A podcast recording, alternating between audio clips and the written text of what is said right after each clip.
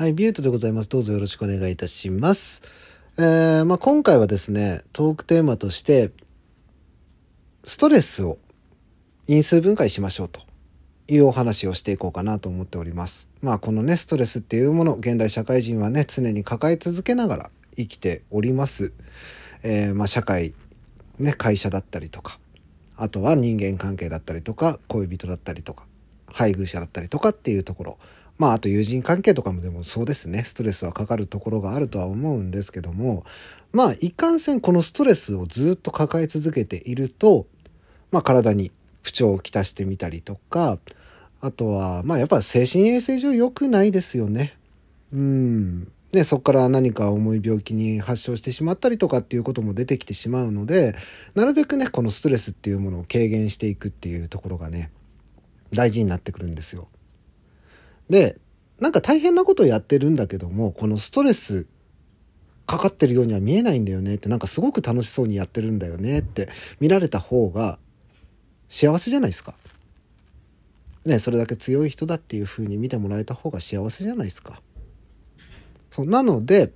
えー、まあこのストレスの因数分解っていうものをやってみると案外ね簡単にストレスって軽減されるんですよっていうお話でございます。で、まあもう結論から言っちゃいます。結論から言いますと、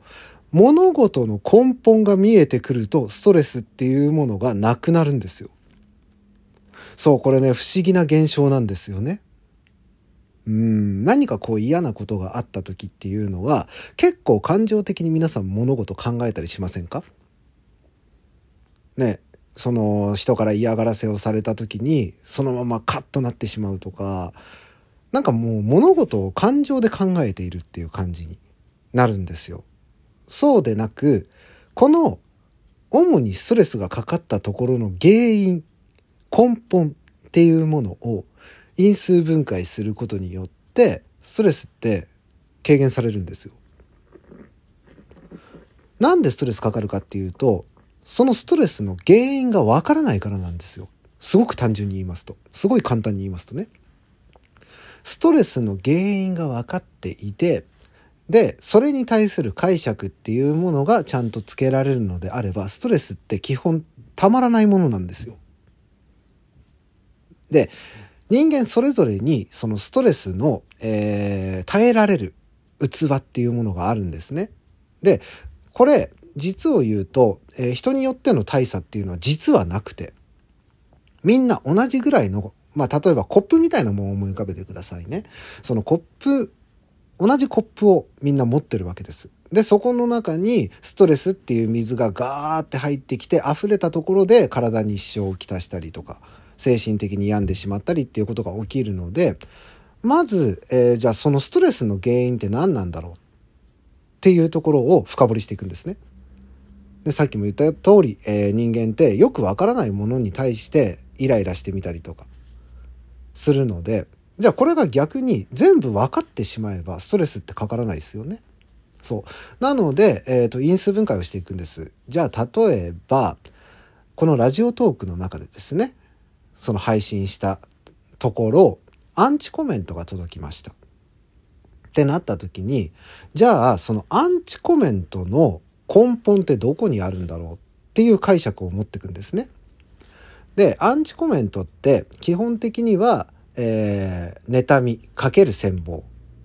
ていう捉え方なんですよ。ね、その人に対する憧れが妬みに変わった上で起こる現象だと僕は思ってるんですね。まあそもそもアンチコメントを送ってくるっていう時点で、その自分にとってね、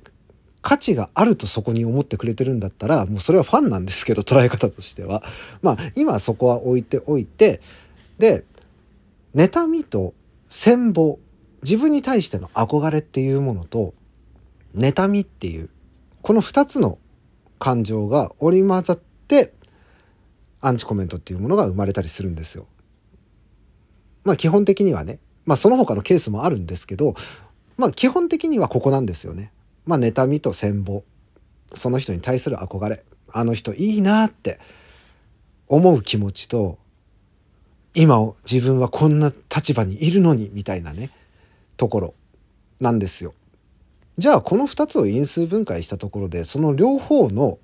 両方に抱く自分の感情っていうものを考えてみましょうっていう話なんです。まず妬みに関して言えば別にそれ自分が今まで生きてきた中で普通にしてきたことなわけじゃないですか。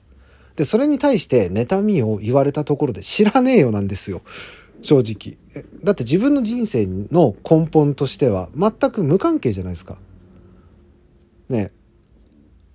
全く自分の根本、生きてきたその生き方、人生のあり方っていうものとは全く無関係なところで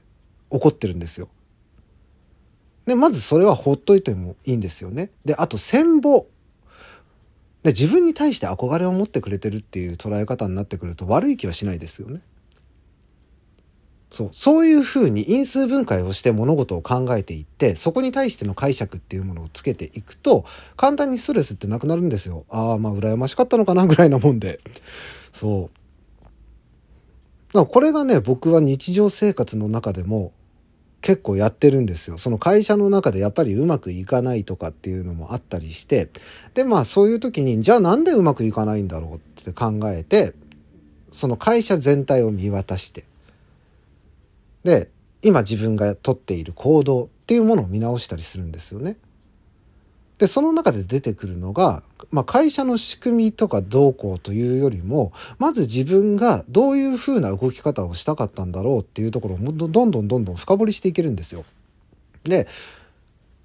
これ以上深掘れないなっていうぐらいまで深掘っていくと、本当にストレスってなくなるんですよね。自分がもう理解できてるから。なんでこうなったかっていうのを理解できているから。ストレスかかんないんですよ。で、ここで一つ重要なところは、ちゃんとその深掘りした時の自分を認めるっていうことなんですよね。そう。ここがすごく僕は大事だと思っていて、結局その深掘っていった先であの人が悪いんじゃんっていう結論になってしまうと、それは相手が持ってきた妬みっていうものと自分の妬みっていうものがぶつかってしまうので、やってること同じになるんですよ。ね、自分の人生の時間を、ね、この貴重な時間ですよ。この貴重な時間を有意義に使いたいなって思うのであれば、その妬みっていう感情って持ってても無駄ですよねって僕は思うんです。だってその妬んでるところって生産性ないじゃないですか。ね、妬みとその戦望っていうものを人にぶつけたところで、今の現状の自分は何も変わらないんですよ。だとしたら、そういうものを受け入れられなかった自分をまず認めてあげる。そして、じゃあ今後どういうふうに改善していったらいいかっていうところを結論として出す。ここなんですよね。その物事の根本を見れないから人って怒ったりするんですよ。なので、一回ワンクッション因数分解をするっていうのってすごく大事なんですよね。なんでこういうふうに嫌がらせされたんだろうとか。ね、まあ、何の言われもなく嫌がらせされる時もあるじゃないですか。人生ね。で、そういう時って自分にじゃあその落ち度はなかったのかなっていうところを考えるんですよ。まあ自分の何気ないこういう行動がその人にとってはそういうふうに見えてしまったんだろうなとか。そういうふうに因数分解をしていくと、その現状が分かってくるので、もはや分からないものじゃなくなるんですよ。そうすると、全部自分が理解できているので、そこってストレスかかんないんですよね。で、ちゃんと反省もできるし、あ、確かにそういうふうに見えてしまったこともあるかもなっていうふうに思うことができるんですよね。そう。そこで結構ね、多いんですけど、自分悪くない説をどんどん唱える方がいるんですよ。で一定数必ずいるんですけど、その自分悪くないって言ってたって、現状そういうことが起きてしまったんだったら、じゃあなんで起きたのかっていう原因探ればいいじゃないですか。でも自分に落ち度が見つかりそうだから、そこを深掘りたくないっていう考え方なんですよね。で、そうやって自分のことを認めていけないからこそ、ストレスってどんどんどんどんかさんでいくんですよ。ね？このさっき言ったコップ。ここに溜まってくるストレスっていうものが溢れていってしまうんですよ。なので、その溢れる前に、まあ、穴を開けるという意味でも、ね、そのコップに穴開けて逃がしていってあげればいいわけじゃないですか。で、そういうためにも、やっぱり因数分解っていうものって大事だし、で、そこに対して自分だったらどう思うかなっていう解釈をつけてあげる。で、それでもお互いに理解ができなそうだった場合は、もうほっとけばいいんじゃないですかって僕は思うんですよね。で、そこを深掘ったところで、結局、ね、交わらないのであれば、自分の考え方と一致しないのであれば、もうそこって分かり合うことできませんよね。世の中全ての人と分かり合うことなんて不可能なので、でそこはもう手放していいと思うんですよね。うん。そう。なので、一回因数分解、その物事の根本を見るっていう意味でも、やってみるといいのかなって僕は思うんです。そう。まあ少しでもね、皆さんがストレスかからないように何かしらのヒントになればいいなと思って今回この話をチョイスさせていただきました。ね。またあの気が向いたら自己啓発の話していこうかなと思いますので、えー、こいつの名前見つけた時にぜひぜひね、お聞きくださればありがたいなと思います。ということで、ビュートでした。バイバイ。